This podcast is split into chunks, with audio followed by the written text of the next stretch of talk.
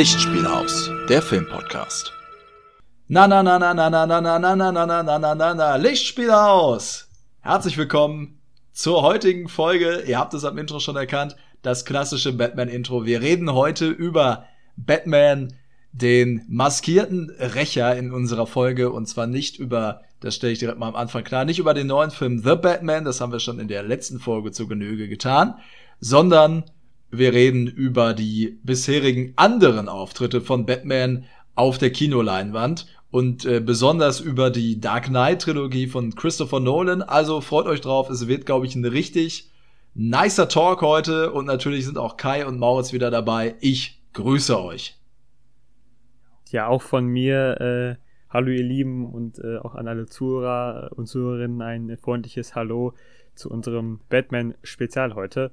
Ich habe ein bisschen Respekt vor der Aufgabe, weil Batman, haben wir ja schon letzten Folge ein bisschen besprochen, ist ein, ein Herzensthema für uns, kann man sagen. Und ich hoffe, wir können dem heute äh, ein, ja, ein, ein würdiges kleines Denkmal äh, setzen, der Reihe und, dem, und der Figur. Ja, auch von meiner Seite, hallo zusammen an euch beiden Jungs und an alle, die äh, ja als Zuhörende dabei sind. Schön, dass ihr wieder da seid. Und ja, ich bin auch schon ganz gespannt welche Meinungen und ähm, Anekdoten wir heute zu Gothams dunklem Ritter finden werden. Einiges haben wir ja auch wirklich in der letzten Folge schon so ein bisschen angeschnitten oder verschoben in diese Folge. Und ja, es ist ja wirklich äh, eine Herzensfigur für uns und von daher äh, freue ich mich auf unsere Sitzung heute. Ja, wird sicherlich eine gute Sitzung. Dann fangen wir direkt, würde ich sagen, mal an mit dem ersten Batman-Film, der auf der Kinoleinwand lief. Wisst ihr, welcher das ist? Oh, Batman und Robin. Moment, warte mal jetzt. Also es gibt ja, jetzt kommt schon direkt die Knowledge. Es gibt ja die, darauf willst du aber nicht anspielen, es gibt ja die Serie mit Adam West aus den 60ern, aber die hat ja, meine ich, ist ja nur als Serie geblieben. Die hat ja, glaube ich, keine Kinoauskopplung gehabt. Und deswegen bin ich mir jetzt nicht ganz sicher, eigentlich peinlich, aber ist es, äh, spielst du auf Tim Burtons Batman von 89 an? Da zeigt sich dein Unwissen, mein Freund. Oh nein. Es gab Mist. tatsächlich, es gab tatsächlich eine äh, Kinoauskopplung von der Batman äh, und Robin Serie mit Adam West oder Batman Serie mit Adam West. Okay. Ähm, mit dem Namen in Deutschland Batman hält die Welt in Atem. Es war tatsächlich gar nicht der erste.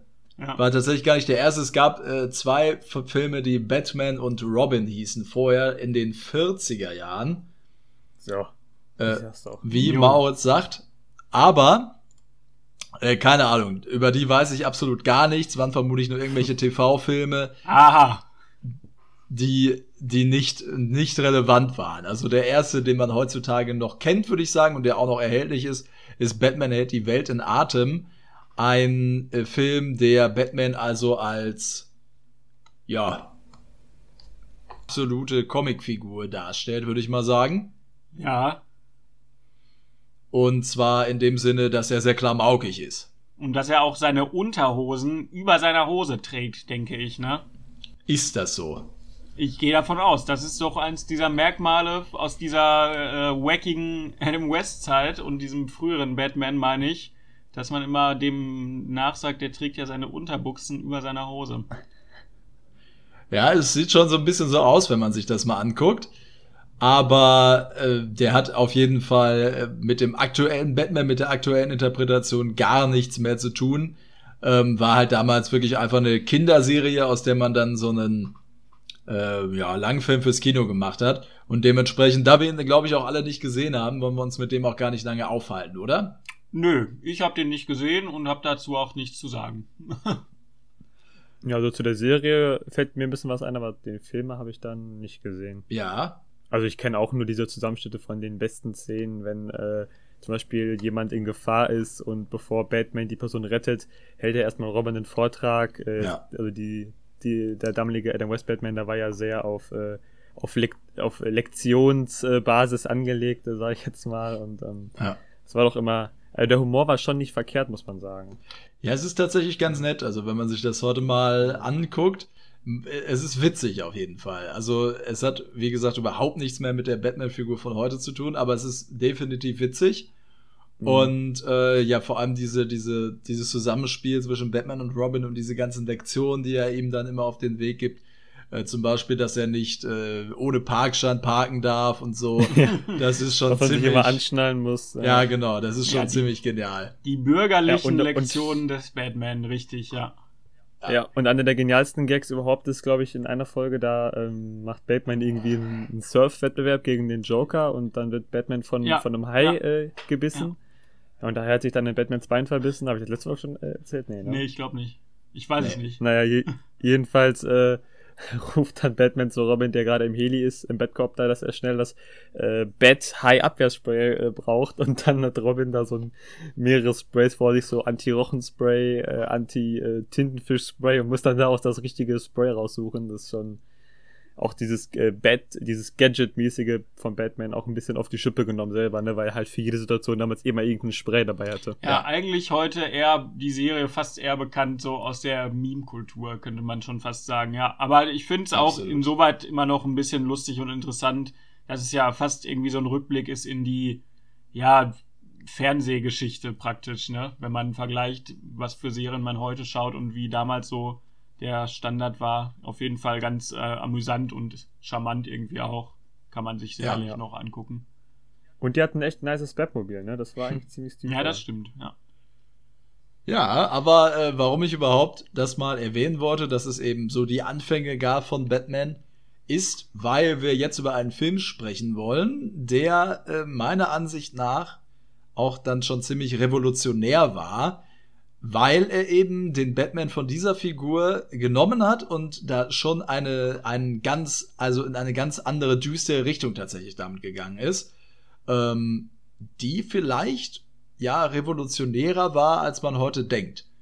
Und zwar reden wir jetzt über den Batman von 1989 mit Michael Keaton in der Hauptrolle.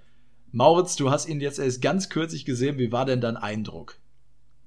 Also ich hatte die Film schon echt lange rumliegen gehabt. Ich weiß auch nicht, warum ich die jetzt erst angeschaut habe, aber ich war ähm, sehr positiv, äh, also beeindruckt ähm, von der von der Machart. Also damals war das ja einer der erfolgreichsten Filme des äh, Jahres und ist auch Oscar prämiert und ähm, ich fand äh, ihn, ihn sehr, sehr gut. Wie du sagtest, ich fand ihn äh, sehr düster. Ich habe mir nicht, nicht so düster vorgestellt. Ähm, aber spätestens als dann der das erste Mal Prince läuft, war ich äh, ja schon überrascht, weil da hast du gemerkt, dass da auf jeden Fall schon ein richtiges Marketing-Game hintersteckte, ne? Und ähm, ja, gerade Michael Keane und ähm, natürlich auch den guten, Ja, weiß nicht, der Name nicht ein. mach keinen Fehler jetzt. Helft mir bitte. Jack Nicholson? Ich habe ihn vorher noch. Jack Nicholson, genau. Der ähm, in dem Film ja als äh, Joker auftritt und sogar fast so viel, oder ich würde sagen, genauso viel Screamtime erhält wie, ähm, wie äh, Batman. Das fand ich doch alles äh, sehr erfrischend und ich fand ähm, die beiden Darstellungen sehr, sehr gelungen. Also Michael Keane so ein bisschen als nachdenklicher äh, Bruce Wayne fand ich sehr, sehr, sehr spannend und auch, ähm, auch dass, dass der Joker so eine Art Origin-Story bekommen hat, das fand ich schon nicht schlecht. Also, wie habt ihr den Film damals wahrgenommen?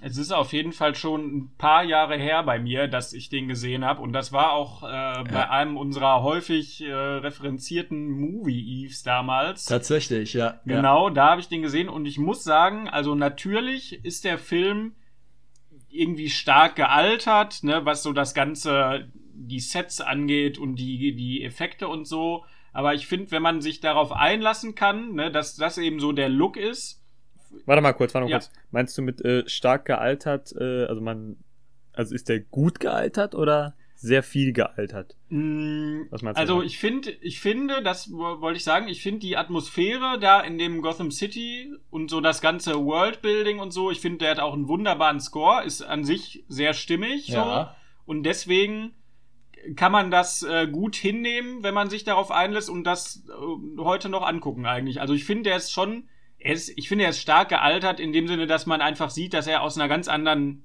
Epoche kommt, so. Aber ich finde, der ist Okay, jetzt, ja. der ist jetzt nicht schlecht gealtert oder so. Nee, also ich fand, ich war damals auf jeden Fall relativ äh, eigentlich positiv überrascht, weil ich eher so als Jugendlicher damals fast noch so die Haltung hatte und dachte, ja, so alte Sachen, das kann man sich bestimmt gar nicht angucken. Und deswegen Mhm. und wegen der starken Performances auch, wie du ja gerade auch meintest, so, äh, doch finde ich den eigentlich relativ gut gealtert, schon auf jeden Fall. Und ich kann auch verstehen, wieso der so als erster, also ne, hatten wir ja gerade naheliegend eigentlich, dass es nicht der erste Batman Kinofilm ist so, ne, aber so als der erste größere Blockbuster mit Stars zu der Zeit ähm, kann ich schon verstehen, dass der so ein besonderes Standing hat auch unter Fans. Ja, ja ich glaube, der passt auch super in die Zeit und die späten 80er werden natürlich den Soundtrack und auch äh, die Art, wie der Joker halt äh, auftritt, glaube ich, wahrscheinlich ganz gut wiedergegeben. Ne? Ja, absolut. Also ich finde den auch ziemlich gut.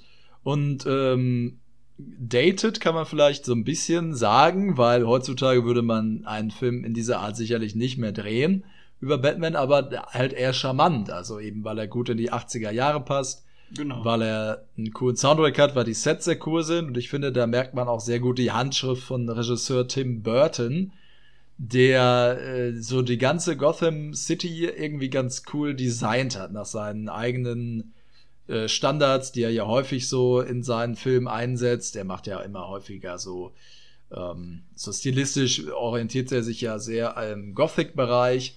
Mhm. Und ich finde, das passt auch einfach ziemlich gut zu dem Batman, den er hier zeichnet. Und ich finde auch die Performances ja. von ähm, ja, Michael Keaton als Batman ganz gut und Jack Nicholson als Joker ist natürlich herausragend, ne? Also hm. ähm, finde ich für die Zeit eigentlich auch schon perfekt gecastet. Absolut, ja, absolut, also, ja. Ja, ich, ich habe ja letzte Folge habe ich ja mal angeschnitten, dass ich so schön finde an diesem Batman-Grundstoff, ja. dass du den richtig verschieden interpretieren kannst. Also wenn du jetzt gerade den Vergleich ziehst zwischen dem jetzt aktuellen Batman, äh, Robert Pattinson und äh, Michael Keane, die sind ja, äh, ja schon sehr verschieden interpretiert, ne? Ähm, und gerade auch, ja, die verschiedenen Joker. Also der Jack Nicholson hat da einen ganz eigenen Ansatz. Ich finde es ganz cool, dass er so ein bisschen Gangsterboss-mäßig ist, der auch seine Handlanger so auch ausstattet und ähm, auch halt also extrem brutal auch vorgeht, ne? was ja in den beiden, gut, bei den anderen Jokern ist es auch so, aber es, also er, was ich krass fand, er bringt die auf so eine fast schon lustige Art äh, um, seine Opfer teilweise.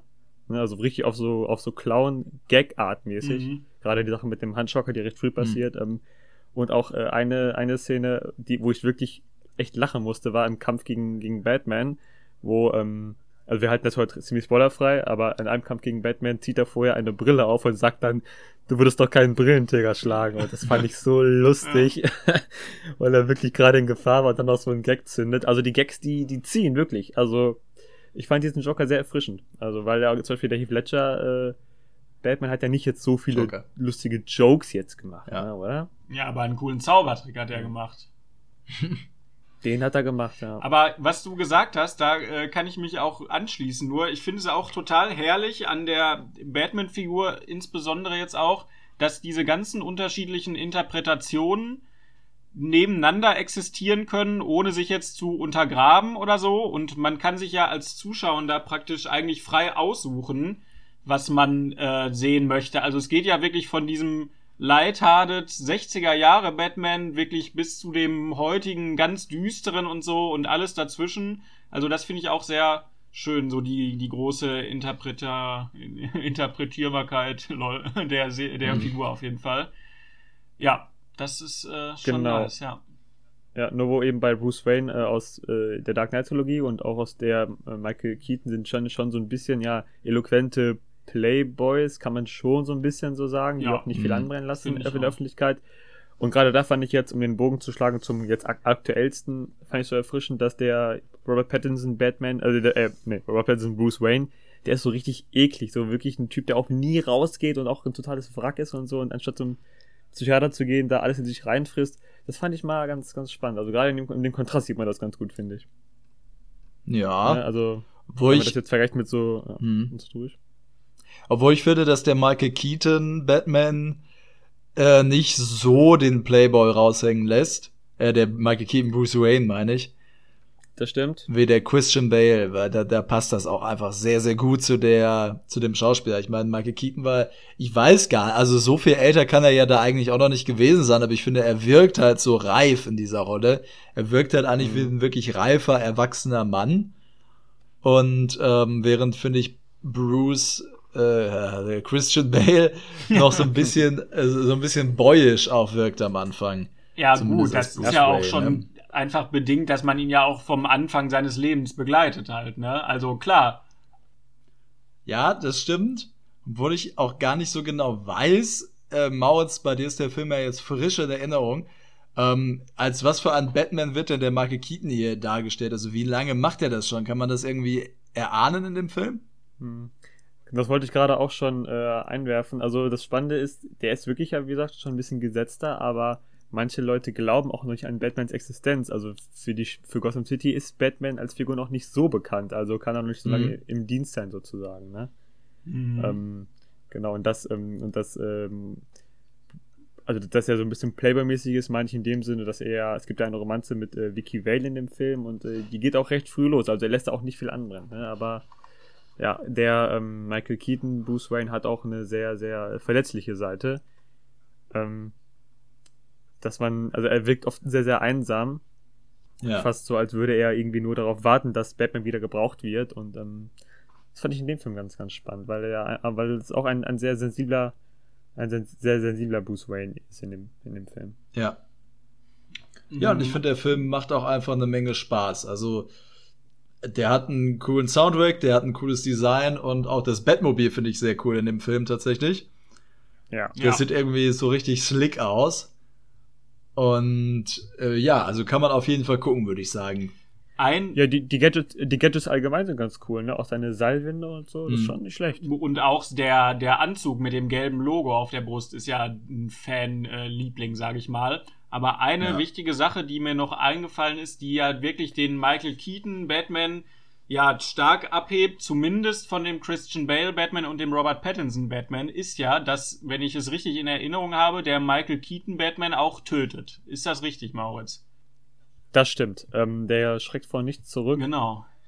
Ja, so, wenn es nötig ist, dann bringt er auch mal einen. Und das um, ist ja. ja schon eine krasse Differenzierung so in der Figur jetzt, weil er eigentlich ja. klassisch so ein unantastbares Merkmal von Batman ist, sage ich mal, auch in den allermeisten mhm. Comics, dass er nicht tötet. Aber das ist natürlich auch schön, dass man da sich die künstlerische Freiheit erlauben kann als Filmemacher und irgendwie äh, ja das auch abändern kann letztendlich. Genau, das ist mir gerade so noch eingefallen, dass ja, der nee, das das, der, das ist echt spannend. Genau, wie der ja. Ben Affleck Batman ja auch, der ja wirklich da sehr genau, viele Leute ja. abmurkst. Mhm. Ja. Ja, gerade bei dem Michael Keaton, eigentlich wirkt er sehr erwachsen, aber genau, es gibt ähm, einen äh, Plot-Twist, den ich natürlich nicht vorwegnehmen will, aber er setzt sich dann wirklich irgendwann das Ziel, den Joker wirklich umzubringen.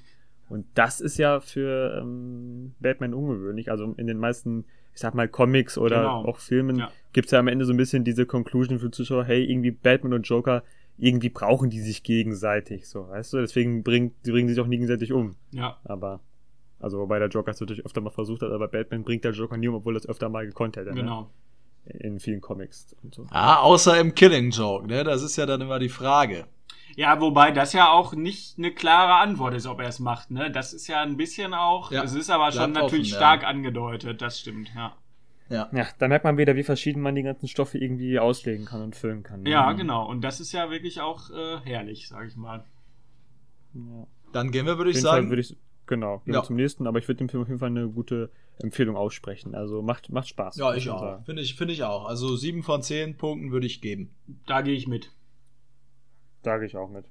Nice. Hört sogar acht. Acht der Nicholson, sogar, der macht schon, der, ja, äh, der Nicholson, also, was man dem Film vorwerfen kann, finde ich, was mich gestört hat, ist, dass der Joker eigentlich, also man erfährt ganz viel vom Joker, oder zumindest hat er viel Screentime, ja. aber eigentlich hat er keine richtig nachvollziehbare Motivation. Ich meine, gut kann man sagen, die Jokers haben jetzt nie so den straight, straightesten Plan so, aber das ist ein bisschen, ja, man weiß nicht genau, was, was will er jetzt eigentlich, ne? Mhm. Aber naja, das kann man, glaube ich, nicht klären, ohne jetzt zu sehr ins Spoiler-Territory abzudriften. Deswegen, genau, würde ich sagen, gehen wir mal schnell weiter. Ja, zum äh, zweiten Film mit Michael Keaton als Batman. Es gab ja noch einen tatsächlich. Auch von Tim Burton gedreht. Und zwar Batman zur Rückkehr heißt er von 1992. Habt ihr den auch gesehen? Nein. Also ich habe den, meine ich, als Kind mal gesehen, aber das muss wirklich mit 10 oder so gewesen sein, sehr, sehr lange her, so dass ich jetzt nicht mir erlauben würde, äh, ein Urteil darüber zu fällen. Ja, aber ich habe ab und zu auch mal Szenen davon gesehen und ich habe, meine ich, auch in Erinnerung, dass der auch ziemlich düster ist im Ton. Und eigentlich, Ja. glaube ich, sogar relativ, also relativ gut gehandelt wird noch so, auch was so die, den Standing im, im Fanbereich angeht, meine ich. Ja, viele mögen den tatsächlich, weil der halt auch so richtig Burton-esque ist. Also Ja. die Figuren sind halt total crazy in dem Film. Ja. Ähm, es gibt ja den den Pinguin, äh, den- Danny den DeVito als Pinguin. den Pinguin, genau. ja, Catwoman. Catwoman. und Max Schreck, der, Okay. glaube ich, in keinem anderen ähm, Film auftaucht als Antagonist. Kai, ich dachte jetzt, da, durch dein großes Batman-Wissen könntest du mir noch ein bisschen mehr über diese Figur sagen in den Comics. Nee, die ist mir leider aus den Comics auch überhaupt nicht bekannt, muss ich sagen. Okay. Gar nicht. Nee. Wird jedenfalls von Christopher Walken gespielt. Also an der Stelle auch ziemlich gut besetzt, genauso natürlich wie auch der, der Pinguin und auch Catwoman hier von Michelle Pfeiffer. Und äh, finde ich, ist auch eine ziemlich gute Catwoman-Darstellung, auch wenn die sehr klischeemäßig ist. Also die ist sehr, bewegt sich halt so wie eine Katze und so und auch ihre Entstehungsgeschichte ist komplett weird, wie sie zu Catwoman wi- wird. Ähm, und der ist auf jeden Fall düster, aber er ist komisch düster, weil er auch irgendwie diese auch viele äh, comichafte Elemente drin hat und er auch manchmal nicht so ganz ernst zu nehmen ist. Also äh, es ist ein bisschen schwierig herauszufinden, was jetzt genau die Zielgruppe von dem Film sein soll, finde ich. Ähm, ja, und ich habe den einmal gesehen, da ist jetzt auch noch nicht so lange her, also schon ein paar Jahre, aber ich war auf jeden Fall kein Kind mehr, als ich den gesehen habe. Und äh, ja, ich fand ihn okay. Ich musste gerade übrigens kurz nachdenken, Max Schreck ähm, ist ja abgeleitet von dem, ähm, Max Schreck war ja der Schauspieler von Nosferatu, oder? Also der, äh, der in, in, mit einer anderen Schreibweise. Ähm, Ja. Da kam mir gerade der Name bekannt vor. Und ich will jetzt, bin mir jetzt auch nicht ganz sicher, aber ich glaube, ich kann keinen entlasten. Und zwar ist, glaube ich, der Max Schreck äh, in, das ist sein einziger Auftritt, der wurde, glaube ich, nur für den Film geschrieben. In Comics gibt es in meiner Meinung, äh, meines Wissens nach nicht. Oh, das erleichtert Ah, mich ja. sehr. Aber nagel mich nicht drauf fest, aber ich bin mir sicher, ich glaube, bin mir ziemlich sicher, dass es den nur in dem Also Film bei gibt. mir klingelt es auch gar nicht. Den habe ich noch nie gehört im anderen Comic. Und ich habe schon so ein, so ein bisschen so eine Grundknowledge, würde ich mal sagen. Ja, aber ich meine, Max Schreck klingt doch jetzt nicht wie ein klassischer Nee, äh, eigentlich nicht. Nee. Batman-Bösewicht, ne? Eigentlich nicht. Naja. Okay, aber Deswegen. gut, dann haben wir jetzt dazu auch gar nicht so viel zu sagen. Ja, Ja, also wie gesagt, ich finde okay, man kann ihn sich angucken. Ähm, ich finde den aber doch tatsächlich noch etwas schwächer gealtert als den 89er Batman, obwohl der halt etwas jünger ist. ah, okay. Ja, ist ja auch interessant. Ja. Ja, und dann gab es natürlich noch die beiden Filme von Joel Schumacher. Genau, Äh, Rest in Peace. Rest in Peace, Joel Schumacher. Waren jetzt nicht die besten Batman-Filme, würde ich sagen. Äh, der hat das Ganze halt wieder in so eine sehr kindliche Richtung getrieben. Also weg von. Ich glaube, dass der zweite Batmans Rückkehr dann auch gar nicht mehr so erfolgreich war.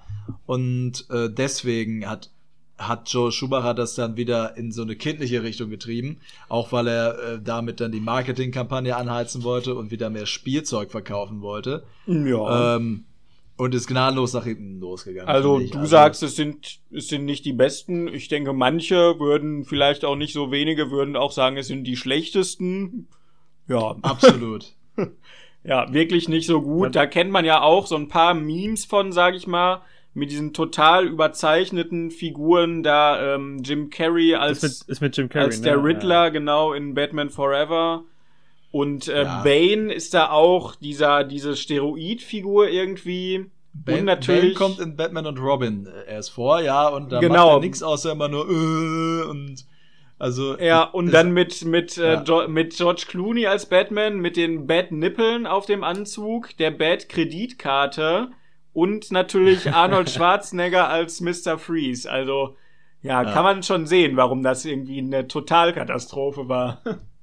also Batman und Robin auf jeden Fall, Arnold Schwarzenegger als ähm, Wortspielkönig Mr. Freeze, ja, der sich schon ankündigt mit Allow me to break the ice, ah Mr. Freeze. Everyone, sagt er noch- chill. Everyone, chill. Ja, also äh, sehr genial. Da gibt's einige wirklich wahnsinnig gute Zitate von ihm. Auch äh, sehr gut. What killed the dinosaurs? The Ice Age. Ja.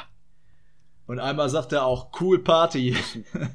Ja, Grüße gehen raus also gut, dass, Schwarzenegger. dass ein Witz mit cool vorkommt, da hätte ich jetzt äh, alles drauf gewettet. ja.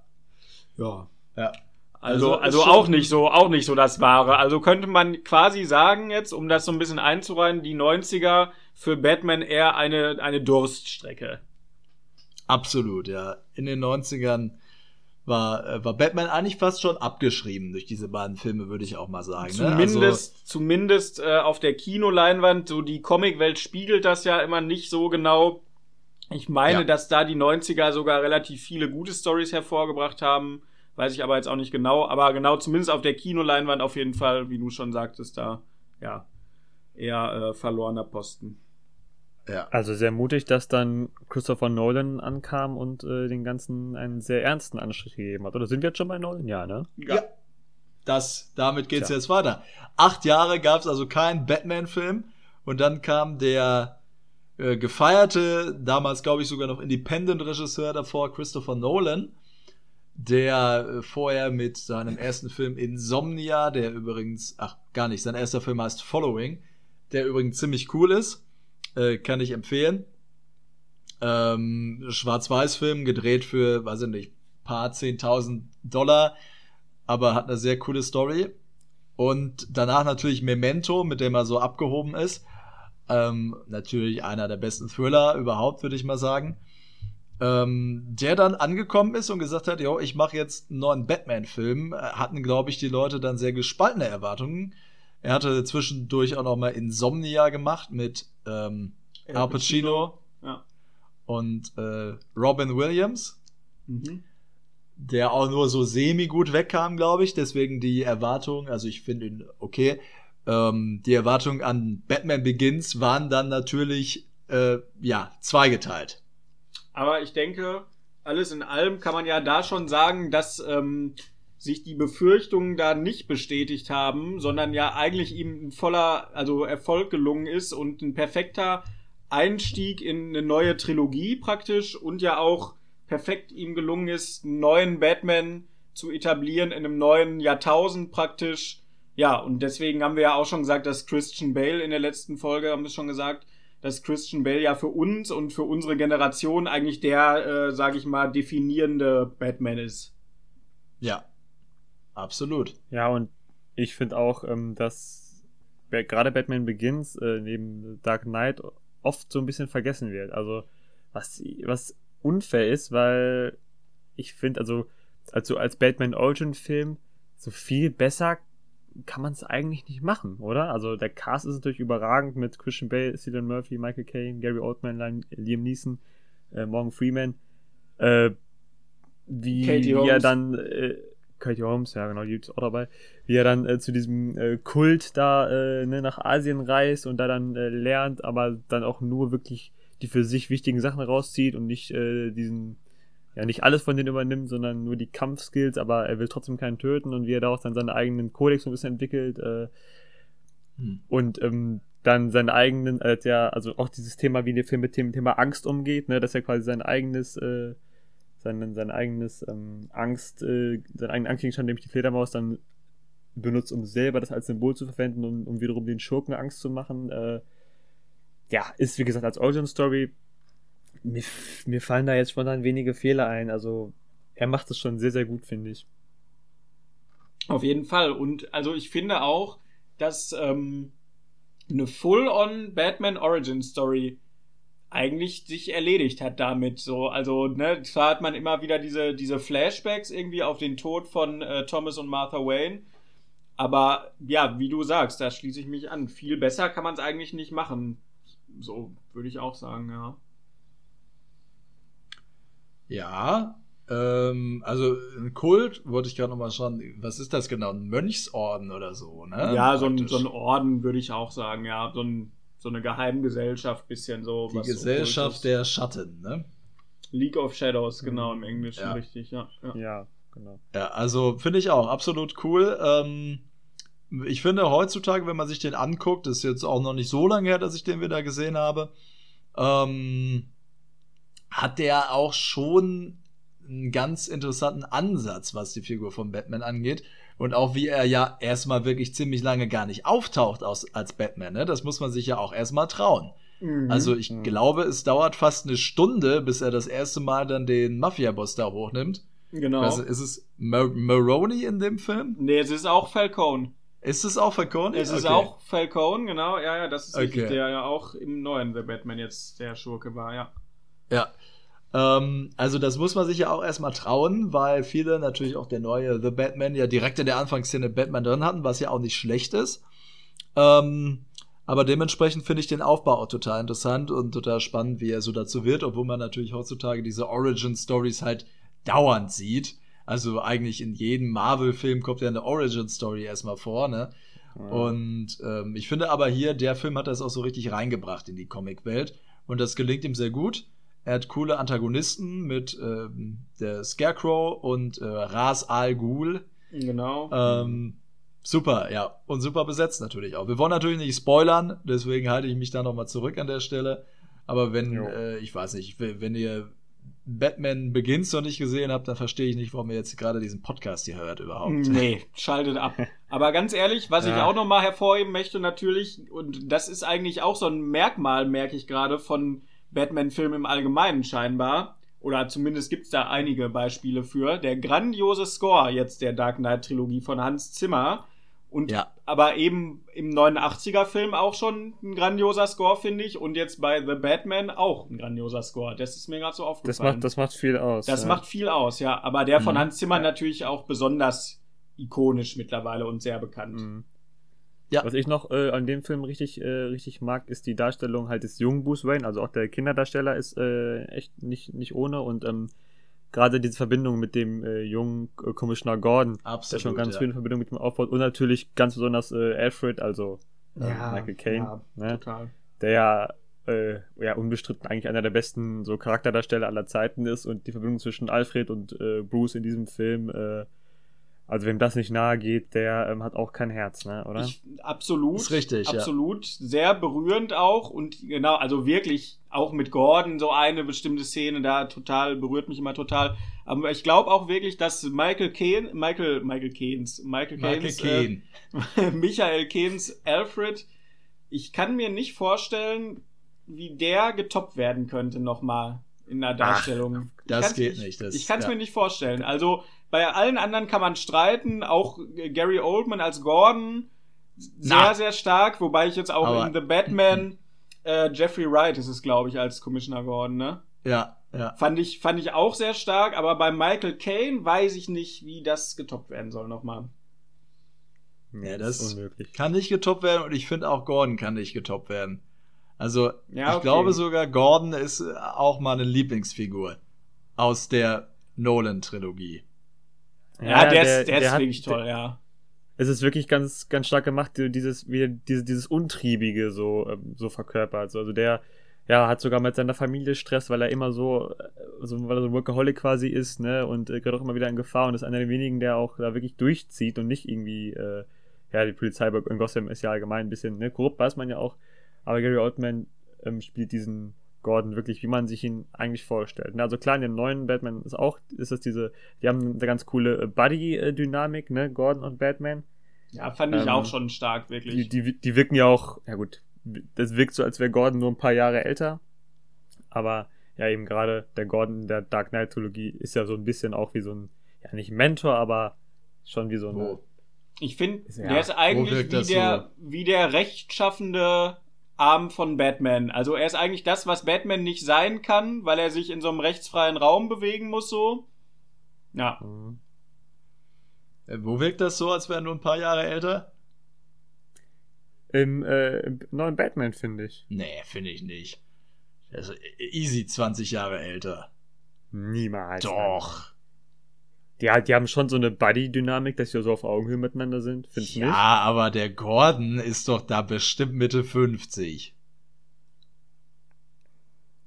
Weiß ich nicht. Der ist doch auch noch am Anfang seiner Karriere, oder nicht? Nee, habe ich auch Noch- gar nicht so gesehen. Nee, ich fand Nee, auch, dass der auch so eine, so eine väterliche Dynamik eher hatte. Oder Ja, aber der klar, hat doch so aber, der hat doch aber, der hat doch aber bei der Polizei noch gar kein hohes Standing und so. Ist selber eigentlich nur einer von vielen da.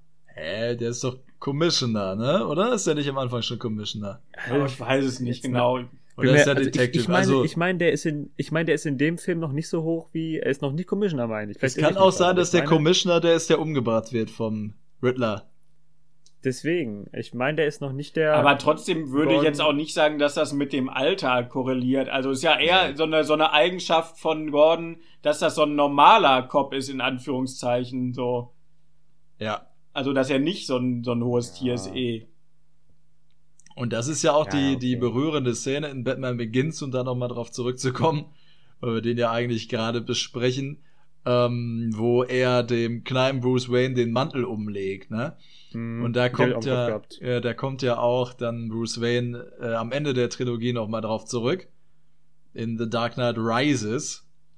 Aber Mhm. ich würde sagen, bevor wir zu dem kommen, besprechen wir jetzt erstmal The Dark Knight, natürlich das Herzstück der Reihe. Oder? Habt ihr noch was zu Batman Begins zu sagen? Ja, ich frage mich auch, ob äh, Commissioner Gordon das vorher schon geahnt hat. Aber wahrscheinlich nicht. Ist das die entscheidende Frage? Wahrscheinlich hat er schon viele Kinder ohne Kinder mit toten Eltern äh, ja, gepflegt. Ja gut, aber das ist ja auch eine bekannte Person dort, äh, Bruce Wayne, ne? Das stimmt. Ja. Okay. Na gut, dann gehen wir weiter zu äh, The Dark Knight. Ja. Über den ja schon in der ja, ersten Doppelfolge gesprochen wurde Ja, ähm, und über den auch schon viel gesagt wurde.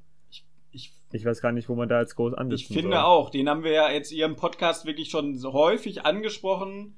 Also, dass der ein grandioser Film ist, auch abseits von der Batman-Reihe einfach ein grandioser Thriller ist. Ähm, dem muss man ja nichts mehr hinzufügen, der natürlich durch Heath Ledgers verfrühtes Ableben irgendwie so Legendenstatus erreicht hat.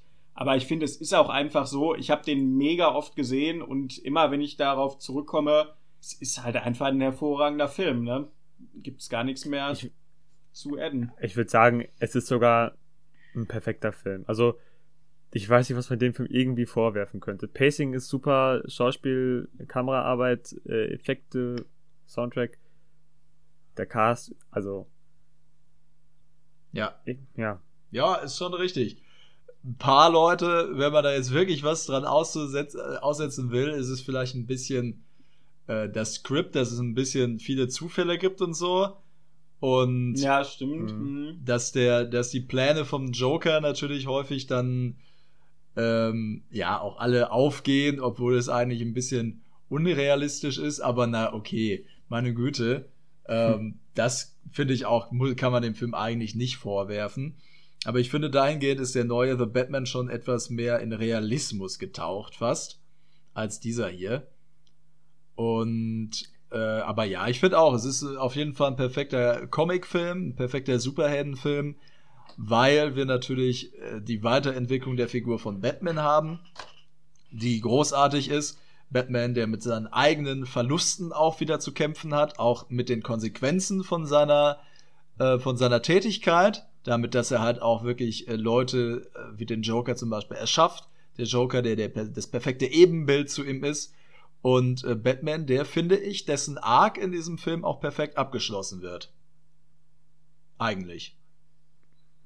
Ja, Ja, Nee, finde ich, finde ich auch. Also auch gerade, ähm, ja, eben, wie du angesprochen hast, äh, den, den Verlust, den er auch in diesem Film auch erleiden muss, äh, ja, macht ihn äh, mental äh, so kaputt, dass er ja auch teilweise auch, ja, komplett an sich auch zweifelt und ähm, dann aber auch durch die Figur des Batman auch wieder so ein bisschen selber an Stärke gewinnt. Ne? Das ist äh, einfach sehr, sehr, sehr spannend geschrieben.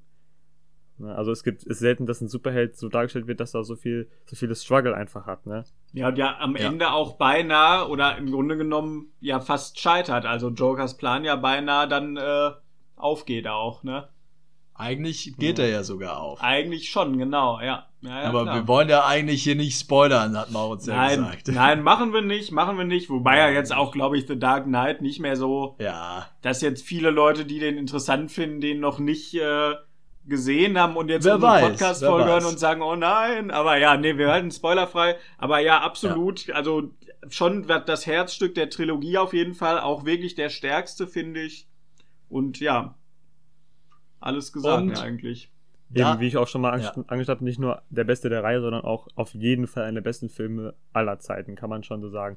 Eine Mhm. Sache, die ich beim neuen Batman aber mehr mag als an diesem The Dark Knight äh, Film, ist, dass ähm, Batman kaum als Detektiv auftritt. Ne? Ich habe ja letzte Folge erwähnt, das fand ich beim neuen Film so toll, dass Batman wirklich auch mal im Batman-Kostüm äh, da sitzt und auch mal ein paar Akten wälzt oder so. Und in dem Dark Knight gibt es echt nur eine einzige Szene, wo er, wo er detektivisch arbeitet. Das finde ich ein bisschen schade, weil Batman ja eben auch weltbester Detektiv ist.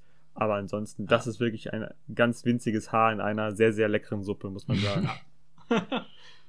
Ja, es ist auf jeden Fall ein, ein Action. Eine sehr dunkle ne? Suppe, aber sehr lecker. Es ist auf jeden Fall ein Action-Thriller und ich finde, die äh, Action-Set-Pieces, die dieser Film hat, sind auch großartig. Also es gibt so viele Szenen, auf die ich mich dann immer wieder freue und so viele Action-Sequenzen auch einfach, die perfekt sind. Ähm, sind perfekt, ja. Und einfach, einfach super. Und wie ich auch hier wieder finde, die Figur von Gordon, wie toll ist die in diesen Film eingebracht? Mm, ja, ja, total. Also ähm, von dem, was mit ihm passiert, auch wie Maus ja schon äh, bei Batman Begins sagte, wie er äh, sich auch manchmal entgegen, also er liebt ja eigentlich seine Familie, ist ja ihm das Wichtigste, aber trotzdem muss er ja auch manchmal Entscheidungen treffen, die ja eigentlich negativ für seine Familie im ersten Moment sind, um sie zu schützen. Das macht er auch in diesem Film. Das finde ich großartig, obwohl ich von dieser eigentlichen Trope nicht so der Fan bin. Also, wenn ihr jetzt wisst, was ich meine. Nee, muss er erklären. Okay, dann. Verstehe ich auch nicht. Okay, also dass er halt praktisch wieder zurückkommt. Ah, ja, ja, ja, okay, ja, klar. Ne? Mhm. Okay. Ja, ja. Dieses ähm, Ding, ja. Das passiert ja sehr oft im Film und häufig finde ich das dann total beschissen. Äh, zum Beispiel in Rise of Skywalker. Aber hier äh, passt es einfach und es ist super und äh, seine Rede, also sein, sein Monolog am Ende, ohne da jetzt äh, zu spoilern, finde ich, ist auch die beste Szene in allen Batman-Filmen. Ja, also dieser Zusammenschnitt, das Ende, ja. perfekt. Ja. Auf jeden Fall, das ist wirklich überragend, ja. Ja. Da kann man schon mal eine Gänsehaut kriegen auch. Ja. Absolut. Muss. Ja, und dann würde ich sagen, wenn wir dazu jetzt nichts mehr zu sagen haben, natürlich Heath Ledger müssen wir jetzt nicht weiter darüber sprechen, großartig. Äh, als Joker, keine das Ahnung, ist, wurde genug zugesagt, oder? Ist alles, ist alles zugesagt. Jeder weiß es ja auch. Also ja, ja, ja. Ja. Hm. Aber ich finde auch äh, den Two-Face hier großartig gespielt in dem Film. Ähm, ja, von, von Aaron Eckhart, ne? Ja. Aaron Eckhart, genau, der Schauspielername war mir gerade entfallen. Auch ganz stark, ganz grandios, ja. Der natürlich einfach deutlich. Ach nee, warte mal, es gibt doch in dem Batman äh, Forever oder so, ist doch auch Tommy Lee Jones. Batman Forever wird der von Tommy Lee Jones gespielt, genau. ja. Und aber auch da absolut lächerlich, also ja, ja. total beschissen, obwohl seine Origin Story irgendwie in dem Film ganz cool ist. Mhm. Weil in, äh, in Batman Forever kriegt er tatsächlich als Anwalt vor Gericht Säure ins Gesicht. Ja, ist das deswegen ist, entstellt. Das ist auch die most used äh, Comic äh, Origin Story, ah, meine okay, ich. Ja. Also die, die Standard-Storyline, ja. Aber eigentlich in The Dark Knight ein bisschen, also fand ich auch sehr, sehr gut. So sehr gut ja. dargestellt und? und? sehr spannend. Ja, der, der Effekt ist auch stark. Es sieht wirklich gut aus. Ne? Ja, ja, ja. Was ich da auch so stark finde, ist, dass wirklich klar wird, okay, er ist eigentlich auch ein guter Kerl. Ne? Ja. Also, das ist wirklich auch einfach, dass er wirklich dann halb-halb ist am Ende. Das äh, finde ich, ist, ist, ganz spannend. Und auch, dass er eben auch wegen des, wegen eines Schicksalsschlages dann äh, so, äh, ja, sag ich mal, böse jetzt wird, in Anführungszeichen, ist äh, nicht schlecht gemacht. Also sicherlich die beste, sagen, ja sicherlich die beste Harvey Dent-Adaption auf dem Big Screen, Big Screen bisher. Ja. ja mit Sicherheit, ja. Ich finde auch den, den Arc von ihm, also den Charakterbogen, die Charakterentwicklung, finde ich eigentlich fast stärker als die von Batman selbst. Das weiß ich jetzt nicht, aber ich weiß schon, was du meinst. Ich finde es ganz schön, eben als Zuschauer, ähm, der Film geht los und du denkst, hey cool, Batman hat jetzt einen neuen Verbündeten, ne, der auch richtig motiviert ist mit dem zusammen könnten sie echt was, was bewegen, so, ne? Mhm. Ja. ja, und, und als weil, dann sogar also, der später als äh, Verbündeter wegbricht, das ist dann schwierig. Das finde ich auch cool, um das nochmal herauszustellen, auch an den Christopher Nolan-Filmen. Wenn du den nicht kennst, also wenn du jetzt nicht weißt, wer Harvey Dent ist in den Comics, dann guckst du den Film und denkst du das so, wie du das gerade gesagt hast. Aber wenn du mhm. schon weißt, wer das ist, wenn du Comic-Fan bist, ist das trotzdem nicht schlimm, weil dann fragst du dich die ganze Zeit, ah, okay, wie wird der denn jetzt dazu? Also das ist ja dann auch wieder spannend. Deswegen finde ich ja, das total das cool wie, äh, oder total gut. Habe ich auch großen Respekt vor, wie Christopher Nolan in, sein, in seiner äh, Dark Knight Trilogie es schafft, die äh, Batman-Fans, die Comic-Fans, die Eingefleischten und auch die Zuschauer, die davon überhaupt noch nie was gehört haben, zusammenzubringen und für beide eigentlich perfekte ähm, Filme zu machen. Auf jeden Fall. Echt, Äh, echt ein schwerer Spagat. wirklich Ja. bewundernswert, ja. Und oft ist es auch so, dass, sag mal, Fortsetzungen immer schwierig sind, aber er hat es wirklich geschafft, auf Batman Begins nochmal einen draufzusetzen, obwohl Batman Begins schon echt super solide war. Das auch, das auch nicht Dies- zu verachten, ja. das stimmt, ja. Schon wirklich stark gestartet ist Ja. und dann aber nochmal sich gesteigert hat, ja. Frage Genau. jetzt natürlich, Ich wollte gerade sagen. hat er das eurer Meinung dazu. nach denn dann nochmal getan mit The Dark Knight Rises? Da bin ich jetzt sehr gespannt auf eure Meinung. Mhm. Also ich muss sagen, auf den habe ich mich damals unfassbar gefreut und ähm, habe auch den auch auf, äh, auf Blu-ray sogar. Und das ist ein Film, wo ich persönlich finde, dass der oft mittlerweile so im, im allgemeinen Bild oft zu schlecht wegkommt. Also ich finde den auch sehr, sehr gut. Ich mag den total. Ich habe, ähm, ich bin da auch nicht ganz objektiv, ähm, weil ich den einfach schon so oft gesehen habe und ähm, wahrscheinlich ist es sogar der Film da rein, mit dem, den ich am meisten gesehen habe, weil ich auch diesen diesen, diesen Stil so cool finde. So dieses Winterliche, wenn es in den le leeren äh, Straßen von Gotham so ein bisschen schneit und alles ist so ruhig. Äh, ich kann gar nicht, kann gar nicht genau beschreiben, wo ich das festmache. Natürlich ähm, fällt er in der Qualität ein bisschen ab zu den Vorgängern, aber ich finde, es ist immer noch ein sehr, sehr guter Film. Also manchmal hat man ja so, oh, das ist irgendwie ein unwürdiges Ende oder so. Ich finde, er schließt den ganzen Arc sehr, sehr gut ab und ähm, weiß auch wieder durch einen guten Cast zu überzeugen. Also gerade die Neuzugang Anne Hathaway und ähm, Tom, Adi. Tom Hardy, genau, fügen sich super ein. Äh, ne, im, Im zweiten Teil wird, wird Batman ja mental gebrochen, in dem Film dann körperlich äh, und auch da wieder diesen, diesen Ansatz, dass Batman eigentlich wirklich gar keinen Bock mehr hat, also Bruce Wayne gar keinen Bock mehr hat, Batman zu sein und auch gar nicht mehr körperlich überhaupt so fit genug dafür ist Hm. und dann aber wieder gezwungen ist, nochmal für Gotham halt das anzuziehen und ähm, wirklich nochmal alles in die Waagschale zu werfen für diese Stadt, die wirklich diesmal in wirklich großer Gefahr ist. Ähm, ja, holt mich jedes Mal ab und ähm, einzige, was ich dem Film wirklich vorwerfe, ist der Plot-Twist am Ende, ähm, Ja. Mhm. den, ich, den ich jetzt auch nicht, natürlich nicht vorwegnehme, aber der stört mich, weil das ein bisschen ähm, die Figuren diskreditiert, die da oder die damit quasi betroffen ist. Ja, gut. Ist jetzt auch egal, ne? Aber genau, das stört mich ein bisschen. Also der Plot ist am Ende, den finde ich nicht so toll. Ähm, aber wie der Film die, die Reihe abschließt, finde ich schon sehr, sehr gelungen. Und ich mag den, den Artstyle ganz gerne. Also ich äh, kann mich da größtenteils anschließen. Ich finde ihn auch nicht so gut wie The Dark Knight natürlich. Also er hat da nicht geschafft, da anzuknüpfen direkt oder den zu übertreffen noch Christopher Nolan. Aber es waren ja eben schwierige Voraussetzungen auch mit dem äh, Tod von Heath Ledger natürlich. Äh, ich finde aber Junge, trotzdem. ohne Scheiß, ich würde so gerne wissen, wie der Film gewesen Ja. wäre, wenn Joker drin vorkommt. Ja, und es war ja geplant eigentlich, dass Heath Ledger Ja, nochmal ja. verpflichtet wird. Das ist ja bekannt. Das ist ja leider ein Paralleluniversum, in dem wir nicht leben. Aber es muss doch irgendwann mal ein Drehbuch oder so auftauchen, dass man zumindest mal so, was, wenn, was ja, egal. Schlimm ist das. äh, jedenfalls, ich finde aber auch, dass er sehr negativ wegkommt allgemein. Und ich finde den jetzt auch nicht schlecht oder ein unwürdiges Ende. Ich finde, es ist ein rundes, ein runder Abschluss der Trilogie, ein gutes Ende. Und äh, der hat auch wirklich, wirklich starke Momente, aber bleibt auch insgesamt noch ein bisschen zurück, finde ich, hinter äh, Batman Begins auch.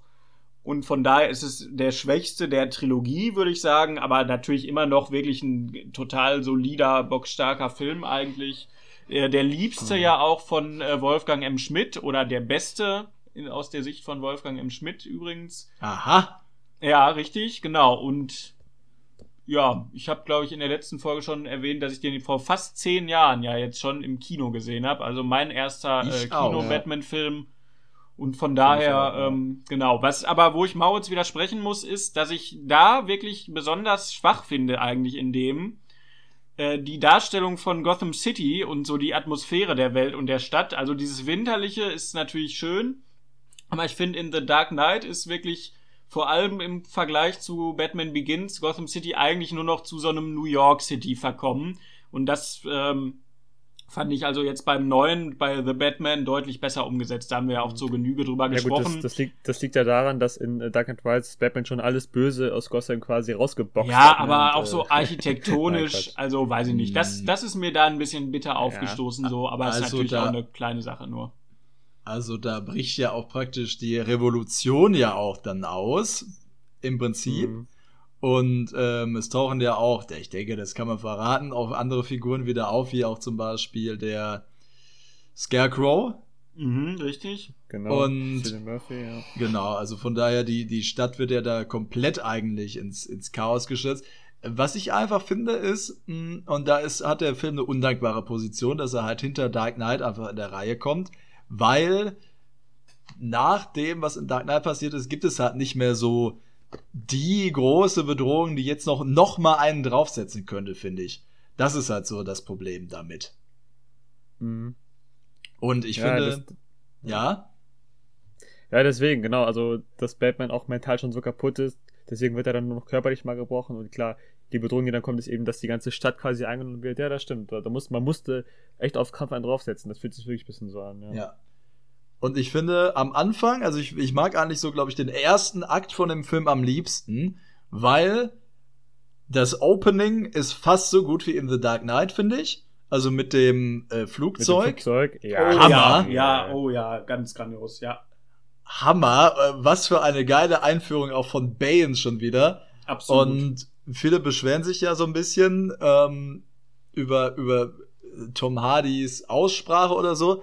Ich finde das mega geil gemacht, weil die, die, die auch, Stimme in dem Audiomix komplett überbordend ist. Also die ist nicht so, wie man das normalerweise macht, dass du die im Raum hast, sondern die, du hörst die praktisch, als wäre es das einzige und lauteste Geräusch da. Das finde ich ist total gut gemacht. Und ich, ich kann mich immer noch daran erinnern, wie ich den im Kino gesehen habe und der das erstmal gesprochen hat, hat und ich dachte mir, ach du Scheiße, wie krank. Mega, ja, ja. Bane ist in dem Film mega geil designt. Oh, Wenn ich ja, auch nicht äh, vergessen möchte, ist äh, der junge Polizist, ne, der von äh, äh, Joseph Gordon-Lewitt, heißt er, glaube ich, ne? Ja, ich glaube, er ist Levitt, äh, aber ja. Levitt, okay, gespielt wird. Ähm, fühlt sich auch sehr, sehr nice äh, rein, weil er die, noch dieses junge, ähm, agile reinbringt, während äh, Bruce Wayne schon sehr, sehr verbittert sozusagen ist. Das ähm, ist eine ganz schöne D D Dynamik. Ja, und er heißt ja auch Robin mit Vornamen. Ne, wird ja am ja. Ende. Ja, ja, ist das, das so? Wird das am äh, Ende. Äh, ja, das ist, das ist so ein richtig geiler, geiler Hin. Ja, okay, sorry, jetzt habe ich.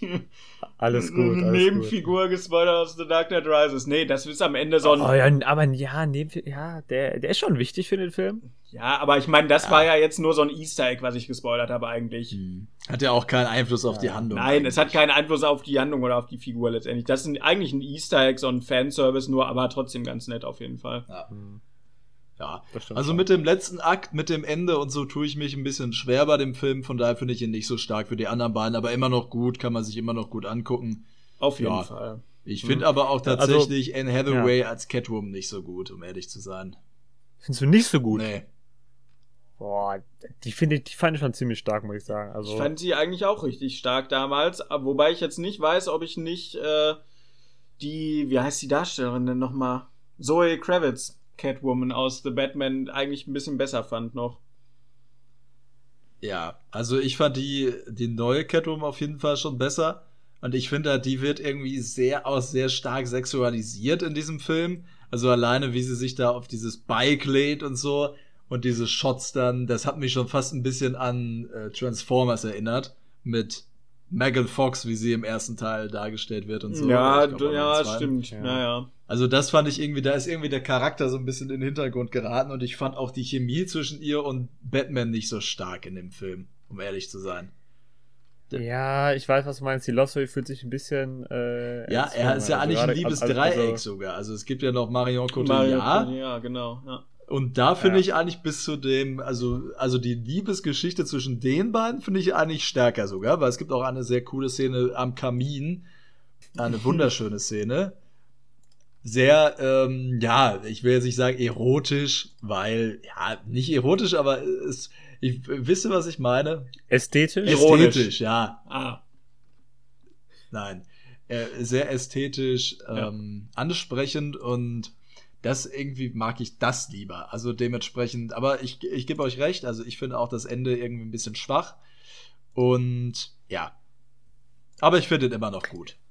Ja, also ich finde, der Endkampf ist nicht so toll, äh, der, letzte Konflikt ist nicht so toll, aber ich finde, wie es danach dann zu Ende geführt wird, Das find finde ich, ganz auch. Ich finde Ja. das, das Ende der Figur Batman eigentlich gar nicht so schlecht, muss ich sagen. Aber das Ja. Finale ist so ein bisschen underwhelming irgendwie, das stimmt. Das Finale Ja, und also- ich finde auch wir, also Das das, ist so schwer. das ist ja auch dann eine Sache, die, wo viele sagen, das wäre eine Logiklücke im Film am Ende. Was genau? Ne? Was genau? Also es jetzt? macht ja eigentlich keinen Ja, Sinn, was dort passiert. Ach so, ja, ja, ja, ja, ja. Kann man, ja. das Kann man drüber streiten. Das ist halt immer noch eine Comic-Verfilmung, ne? Aber, ja, keine ja. Katastrophe auf jeden Oh. Fall, aber jetzt kommt auch nicht an das Ende von The Dark Knight ran, natürlich, sind wir uns Ja. einig. Aber so eine stabile 7 von 10 würde, würde man Ja, ja. geben, glaub ich. Würde ich auch, ja, ja. auf jeden da Fall. sehe ich auch, ja, auf jeden Fall. Jo. Okay. Also, wollen wir kurz nochmal kurz Batman, äh, Dark Knight natürlich 10, ist klar. Und Batman Begins, da wäre ich schon mal eine ja, 8 oder 9, bin ich mir gerade gar nicht sicher. Acht. Ist eine Acht. Ja. ja, Batman Begins eine 8 und Dark Knight würde ich auch keine 10 geben, würde ich eine 9 geben. Ne? Ja. Ja, ich, Oh, das ist aber ja, ich wäre auch bei einer starken Neun, glaube ich, eher. krass. Aber schon bei einer richtig Ja. starken Neun. Äh, da müssen wir echt mal eine extra Folge machen über Filme, denen wir eine 10 geben. Eigentlich, das muss dann eigentlich ja schon, eigentlich sehr, gute sehr Idee, ja, sein, ja, ja. Sehr gute Idee, ja. Gute Idee, Ja. wirklich, ja. Vielleicht in einer zukünftigen Folge unsere Zehnen. Genau. Wollen wir noch ganz, ganz kurz äh, Lego Batman abhandeln? Das ist ja so auch äh, eine der neuesten, neueren Interpretationen. Ja, habe ich nicht gesehen, ne? Ich Ja. auch nicht, aber ich weiß, dass Chrissy den äh, nicht schlecht findet. Also, Moment. Erstmal müssen wir natürlich sagen, was kam nach Christian Bale, kam natürlich Gar noch nichts. Ben Affleck. Nee, nee, den oh, gab's ja, nicht. richtig. Doch, Ben Affleck Kann gab's. Und ich persönlich finde auch Batman wie Superman gut. Ja. Ich mag Batman wie Superman. Und auch weil der, die Batman-Darstellung, der ist halt komplett anders. Und ich finde, Ben Affleck ist auch kein schlechter Batman. Nee, auf gar keinen Fall. Ja. Justice ich- League ist scheiße. Der neue von Zack Snyder ist etwas besser. Ähm, aber, also die Geschichte ist halt nicht gut, aber Ben Affleck als Batman finde ich schon nicht schlecht. Deswegen ein bisschen schade, dass er da so untergegangen ist, finde ich eigentlich. Wobei ich jetzt auch, also ich habe die Filme nicht gesehen, aber ich habe mir natürlich alle Szenen, die Batman betreffen, angeguckt und also ich finde ihn jetzt auch nicht besonders gut, so, ne? Er ist schon okay. Also- also- Vielleicht wäre er mit einem anderen. Skript im anderen Film besser gewesen, aber ich finde, er hat auch jetzt trotzdem der Figur nichts Besonderes äh, gegeben, irgendwie Ja. so. Also ich hatte auch Spaß im Kino, aber ich hatte noch nie wirklich den Drang, das nochmal zu gucken. So. Wie gesagt, Bei ich hab's Batman wie Superman? Ja, ja. Okay. Ja, aber den, ähm, ja. auf jeden Fall, zumindest ist ja Ben Affleck eine sehr äh, rigorose Interpretation der Figur, dadurch, dass er eben so schonungslos äh, links und rechts Leute umlegt. Also zumindest interessant auf jeden Fall. ja, weil er ja auch schon ziemlich alt ist. Er ist ja schon Genau, so dieser das- ältere, gebrochene Batman. Er ist ne? ja im Gegensatz zu bisher allen vorher eigentlich Interpretationen, die wir jetzt hatten, ist er wirklich ja einer, der in seiner Karriere schon extrem weit fortgeschritten ist und der ja auch, da kann ich jetzt eben Comic Knowledge droppen, der ja auch schon den Verlust von Robin äh, durchleiden musste durch den Joker. Ich glaube, im Mhm. Comic ist das in der Storyline A Death in the Family heißt die, glaube ich, oder Long Halloween, weiß ich nicht genau. Aber darauf Mhm. wird ja angespielt in Batman wie Superman so. Und das erklärt natürlich auch seinen Standpunkt ein bisschen mehr. Also, Mhm. also aus so einer figurbiografischen Sicht eigentlich relativ spannend. Absolut, ja. Okay. Wenn man sich dann aber überlegt, dass der Jared Leto Joker den umgebracht haben sollte, dann ist natürlich schon wieder, Dann wird's natürlich schon wieder lächerlich, das stimmt. ja, Ja, aber wenn wir da jetzt noch drauf eingehen, du, nee, dann. über Suicide Squad wollen wir überhaupt nicht sprechen. Nö. Aber nochmal, weil da kommt natürlich auch Batman nicht vor, obwohl es, glaube ich, sogar eine Cut, äh, also eine, eine geschnittene Szene gab, in der er vorkam, Ja, das äh, meine ich. gibt's nicht auch diese, diese Jesus-Szene, diese Joker-Jesus-Szene? Ja, Lass uns da gar nicht drüber sprechen. Okay. okay. ja, finde ich in Ordnung. Okay, ja gut, dann ähm, sprechen wir halt noch über den ähm, Lego Batman kurz. Also den habt ihr ja auch beide, glaube ich, nicht gesehen, oder? Nee, nein, nein. Aber da muss ich sagen, warme Empfehlung von mir. Für mich der äh, Platz 4 der Batman-Interpretation. Ähm, ich finde den wirklich richtig charmant und auch weil er unglaublich gut die Figur von Batman versteht, was man gar nicht so vielleicht meinen mag am Anfang, aber so diesen, diesen inneren Konflikt von Batman, den versteht der Lego Batman-Film viel, viel besser als viele äh, Real-Life-Adaptionen, finde ich, die es gab. Ja, krass. und und äh, ein super charmantes Ding. Natürlich auch, ich meine, die Lego-Movies, also auch der, der erste, die sind ja ähm, einfach großartig animiert. Das muss man mal sagen. Also, das ist äh, ganz Ja. hohe Animationskunst. Wie äh, geil da alles aussieht und wie äh, cool diese Lego-Elemente auch eingebaut werden, immer wieder in die Story. Äh, also Lego Ja. Batman Movie, ganz, ganz große Empfehlung von mir nochmal an der Stelle. Der ist wirklich Gibt's richtig charmant. Netflix, muss ich später mal reinschauen. Ja. Ja, mach das auf jeden Fall. Der ist super charmant. Der Ja, wird dir, ich bin mir sicher, der wird dir auch noch mal besser gefallen als mir, glaube ich. Ja, ich liebe auch Lego, ich liebe auch Batman. Ich weiß auch nicht, warum ich den immer von mir hergeschoben habe, aber heute. Eigentlich oder maßgeschneidert. Eigentlich ja. maßgeschneidert Eigentlich für. Mauritz, das stimmt, ja. Ja, Ja, aber, aber spannend, dass, mit, dass, dass das mit dem inneren Konflikt ansprichst. Also, Ja. spannend, wie die das aufarbeiten wollen. ja, und auch schön, dass man da jetzt auch nochmal wirklich so eine ganz andere Auslegung der Figur wirklich hat, ne? Also ja auch zumindest irgendwie interessant, bei welcher Comicfigur oder so gibt's denn noch zu den Lego-Sets eine eigene Verfilmung, also auch bemerkenswert auf jeden Fall. Chris, was würdest du denn sagen, was ist denn so als Abschluss so die Essenz des inneren Konflikts, den Batman mit sich da ausmacht? Ja, also gar nicht so leicht zu beschreiben, so dieser innere Konflikt von Batman. Ich find's einfach nett, wie da aufgegriffen wird, dass er ja zum einen irgendwie seine Feinde selbst auch so ein bisschen erschafft. Also, dass er damit ringt, dass viele seiner Feinde es ja ohne ihn gar nicht geben würde. Und äh, zum anderen auch, dass er ja selber sich gar nicht so im Klaren ist, ob er das wirklich tut aus seinem Gerechtigkeitsempfinden oder weil er halt einfach nur ähm, diesen so ein bisschen auch ähm, ja diesen Gedanken hat, dass er da einfach Bock drauf hat und dass er damit auch so ein bisschen seinen inneren Konflikt besiegen möchte, also auch seine Traumata und so und dagegen ankämpft. Dass er es ein bisschen Also- aus Selbstzweck macht auch. Genau, aus Selbstzweck. Das ist genau das Wort, was ich meinte. Also, Mhm. das wird tatsächlich super, finde ich, in dem Lego Batman-Film ähm, kommt das super rüber. Also, guckt ihn euch auf jeden Fall mal an. Und auch super, der Joker ist auch sehr äh, lustig in diesem Film. Er wird nämlich von Zach Galifianakis gesprochen, von, aus Hangover. Und ähm, der ist ein bisschen der Comic Relief tatsächlich im Film, was ja auch passt. Aber der hat die ganze Zeit damit zu kämpfen, dass Batman ihm sagt, dass er gar nicht sein Erzfeind ist, also gar nicht sein größter Gegenspieler. Und das findet der Joker richtig, richtig verletzend. Also das ist auch äh, sehr genial. Ja. Ja, Was würdet ihr denn auch. sagen? Was Wozu? würdet ihr denn abschließend sagen? Was macht denn Batman aus?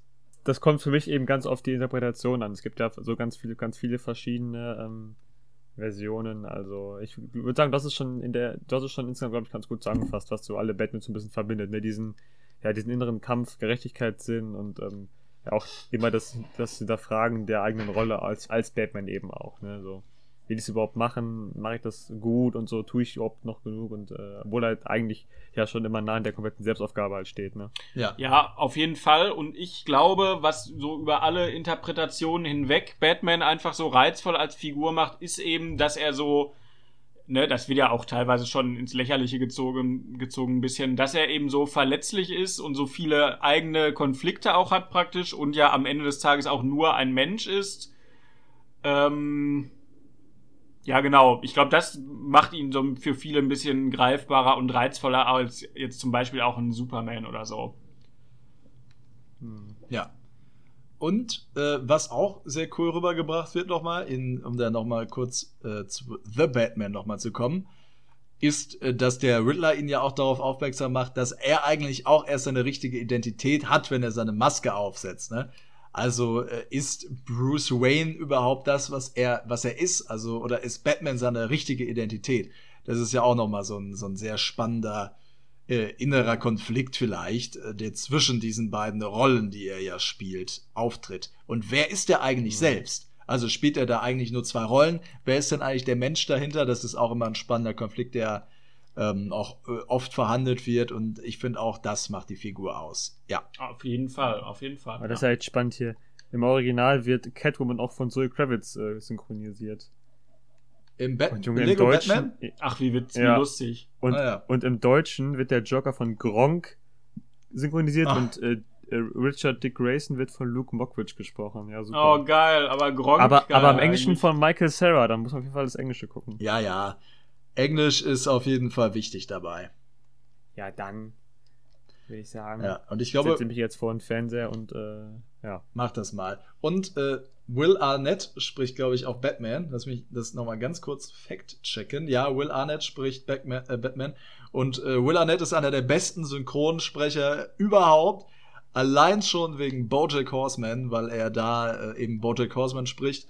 Ah, und ja. ich finde, ganz ehrlich, diesen Bojack Horseman ist natürlich ein deutlich erwachsener Humor, aber auch in der Serie, was übrigens meine, eine meiner absoluten Lieblingsserien überhaupt ist, ähm, der, der spielt ja so ein, so ein Schauspieler, der komplett gebrochen ist und so. Und auch diesen Humor der Figur bringt er auch so ein bisschen in Batman rein. Ach, und äh, das finde ich, find ich ziemlich cool. Natürlich ist der Film trotzdem lustig und macht auch Spaß und ist jetzt nicht zu ernst. Der balanciert das einfach sehr gut aus und deswegen finde ich den klasse. Und äh, ja, große Schauempfehlung an der Stelle von mir für The Lego. Das stimmt schon. Die, die Lego-Filme haben auch, auch für Erwachsene echt einen ganz guten Humor. Das ist äh, nicht zu unterschätzen. Ja, ja äh, an dieser okay. Stelle, weil du das gerade mit dem Synchronsprecher gesagt hast, äh, nochmal Shoutout auf jeden Fall an Kevin Conroy, den Synchronsprecher aus Batman The Animated Series und vielen anderen animierten Filmen und Videospielen auch. Der ist für viele eigentlich äh, die definierende Stimme, so wie Mark Hamill vom Joker von Batman. So, das wollte ich jetzt nochmal droppen einfach. Ja, alles klar. Grüße gehen raus. Grüße if gehen raus, this, Kevin. If you're listening, man.